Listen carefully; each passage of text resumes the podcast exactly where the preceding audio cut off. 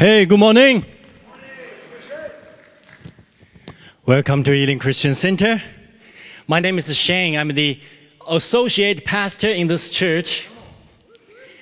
Don't forget to uh, invite your mom or the mother figures in your life to the church next Sunday. We are going to celebrate with them on such a special day. Now let's go back to 72 hours before the level 4 lockdown in August last year. 72 hours before that, nobody knew the lockdown was coming. I had been working so long on my 14 inches laptop in the office. My eyes were so tired. So I decided I'm going to move a bigger computer screen from my home to the office. When I was lifting the screen of my table in the room, in my room, a voice was speaking to me. Hey, when the lockdown happens, you will bring it back. Who's that? Who's talking? it must be myself. Since I became a father of two, my brain hasn't been functioning very well. Lockdown will never happen. So I took the screen all the way to my office. As soon as I put it on the desk, the same voice came back again. The difference is it's louder this time. Hey, when the lockdown happens, you will take it back home. What's wrong with me? We must be very careful about our thoughts. If you keep thinking bad things, the bad things will happen. So I kept telling myself, lockdown will never happen. Lockdown will never happen. 72 hours later, lockdown started. See you next year. There are so many voices in our head every day telling us to do something. We must be very careful. Most of the voice are from ourselves, but some of them are from the devil, and some of them are from God. How to distinguish the voice of God from others when we need to hear Him? You don't need God to tell you you need a computer screen in your office, but we do need to lead by His voice for some decisions in life. The decisions will define the course of our life. To marry somebody, to start a new career, to move to another country. Today, if you are looking for direction in the fog, if you are wondering whether the decisions you make will guide you on the right path, the message is for you. When I was preparing this sermon, I really felt God wanted us to know that He never left us here to flounder or wonder how to make decisions or what to do, but He sent His Spirit to us to give guidance and direction. Now let's go to the scripture. In the Gospel of John, Jesus said to his disciples before his crucifixion, John 16, verse 13, when he, the Spirit of truth, comes, he will guide you into all the truth. He will not speak on his own, he will speak only what he hears, and he will tell you what is yet to come. How breathtaking it is to know the Spirit of God Himself will dwell in us to give us the guidance, to lead us to all the truths, and tell us God's plan for the future. Today, I'm going to give you three practical steps to be led by the Spirit in your life. Step one listen to God's word. Listen to God's word. The Apostle Paul wrote letters to a young man whose name was Timothy In 2 Timothy 3, num, uh, 3, verse 16 to 17, Paul says, All scripture is God breathed and is useful for teaching, rebuking, correcting, and training in righteousness, so that the servant of God may be thoroughly equipped for every good work.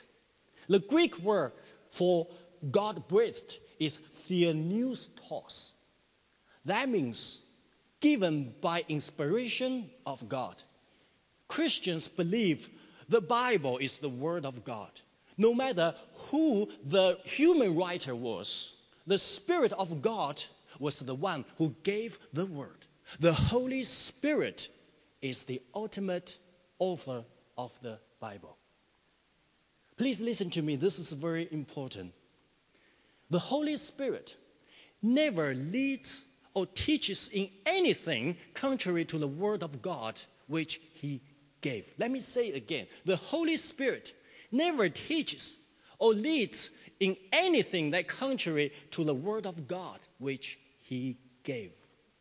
If you want to be led by the Spirit, you must be led by the Word first. If you want to hear God, you must listen to His Word first. I truly believe that God want, wants to make His voice known to us more than we want to hear it. Because God has been speaking to us through His Word for thousands of years. Unfortunately, most people don't want to listen to Him. Let me share with you a story. We all know Asian parenting is so different to Western parenting. For Kiwi parents, childhood should be fun. Children should have fun in school, have fun at home, have fun everywhere they go. For Chinese parents, children should have homework a childhood without homework is incomplete. Weekend and holidays mean now you have time for more homework. Let me show you a photo. Please. Can you recognize this boy? It's me when I was 11 years old. That's the typical moment when I was doing my homework. My mom was a photographer. She captured the moment. And she won third place in the photography competition. yes, I know. She built her success on my suffering. Kiwi parents, you will never do that to your children. Sometimes my parents went to see movies together. When they went to see a movie, they would leave me home alone. That's very common in China.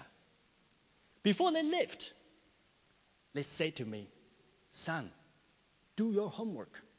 Don't watch TV. Don't watch TV? Maybe you should take the TV with you to the movie theater if you don't want me to watch it. Of course, I'm going to watch TV for the sake of my mental health but I need to turn off the TV before they come home. The problem was if you grew up in 80s or early 90s, TV didn't have a remote control. So when my mom uh, or my dad is turning the key in the front door, it's too late for me to turn off the TV. I need more time. In those days, everyone in China was riding a bicycle. Hundreds of bicycles in and out the apartment block I was living. We were living on first floor, so I could hear all the movements of those bicycles. So I developed a special skill or ability to identify the sound of my parents' bicycles. I never got it wrong every time they came home. You may be thinking, wow, Shane, that's impressive. Hey, you must be very smart. No, I was not. I just studied hard on that specific subject. I did my homework. I believe all the kids in my apartment block, they could do it. As long as they spend time listening, they will be able to identify the sound of their parents. So, friends, the Bible is the certain voice of God. The more we listen to it, the more familiar we become with His voice. You don't need a special talent or supernatural gift for that, but you really need to do the homework. You need to sit down, open your Bible, read it, meditate on it, and you will be able to distinguish the voice of God from others. Jesus said this to his disciples in John 14, verse 26. The Holy Spirit, whom the Father will send in my name, will teach you all things and will remind you of everything I have said to you. I believe that many of you here today already had this experience. In the process of your decision making, the Holy Spirit gave you a scripture in the Bible to remind you what you should do in that situation. Four years ago, when I was facing the choice between a full time pastor and a building contractor, I remember my dad asked me, Son, I have no problem for you to become a pastor, but pastors only work one day a week. Why can't you run your business Monday to Friday and then be a pastor on Sunday? I don't want to argue with my dad because I know some of you here today are thinking the same way as my dad. I only work one day a week.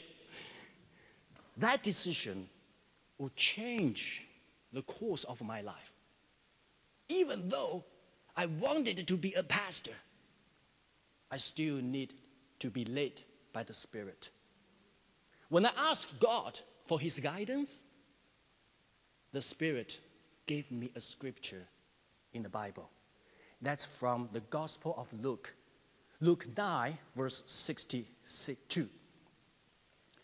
Jesus said, No one who puts a hand to plow and looks back is fit for service in the kingdom of God. When I received that scripture, I knew which direction I should go and I must commit myself to it. Look straight ahead.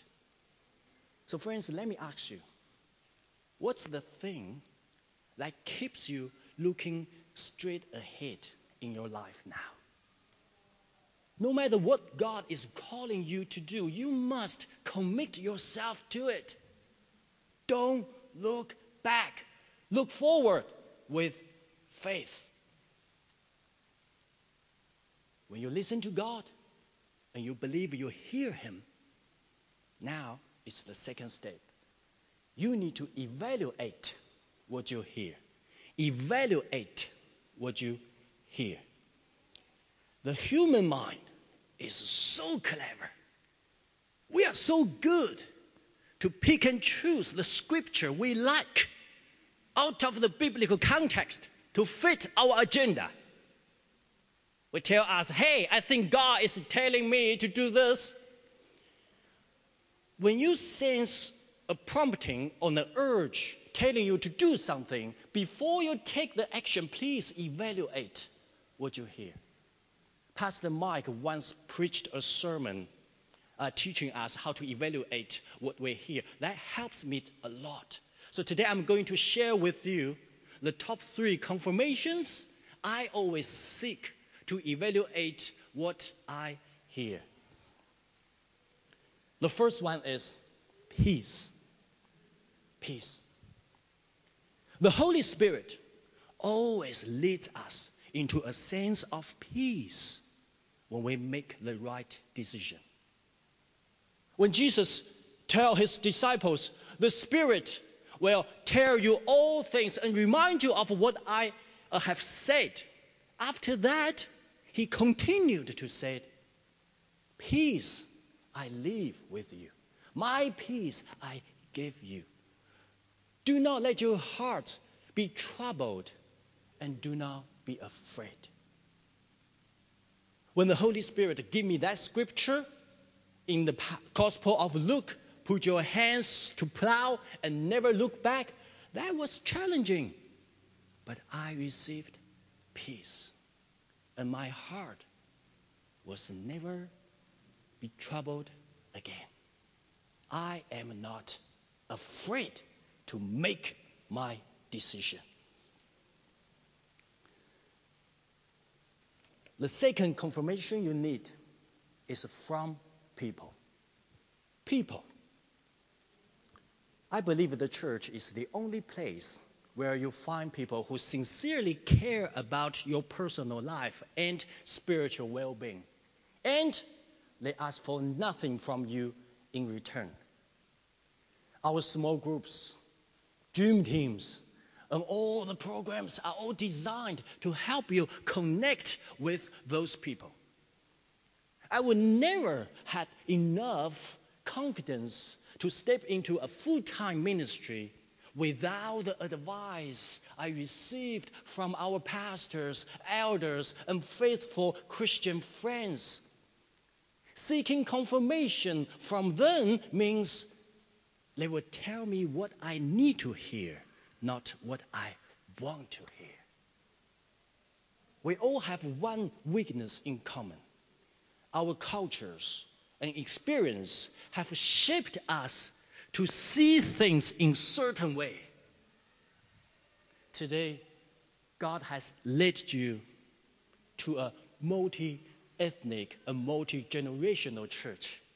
God had put people in your life to give you a fresh and spirit lit perspective when you need to make important decisions. Confirmation three, providence. Providence.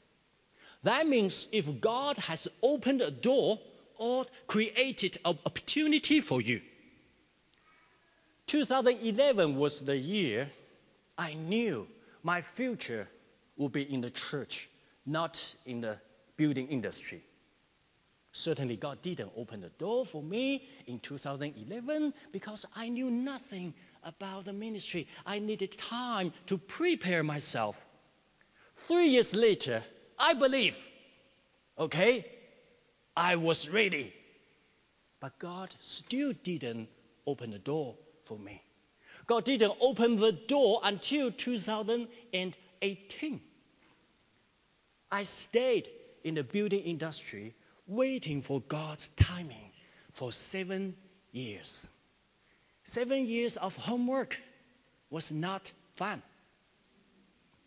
But here is the thing if you trust God with your calling, you must trust His timing.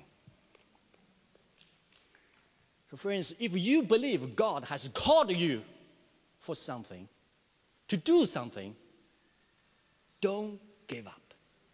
Don't give up. Your time will come and a door will open for you. If you believe that you have heard from God and you evaluate it with the peace, people, and providence now it's time for you to take the final step. Do what God says. Do what God says. Our worship team, please come up.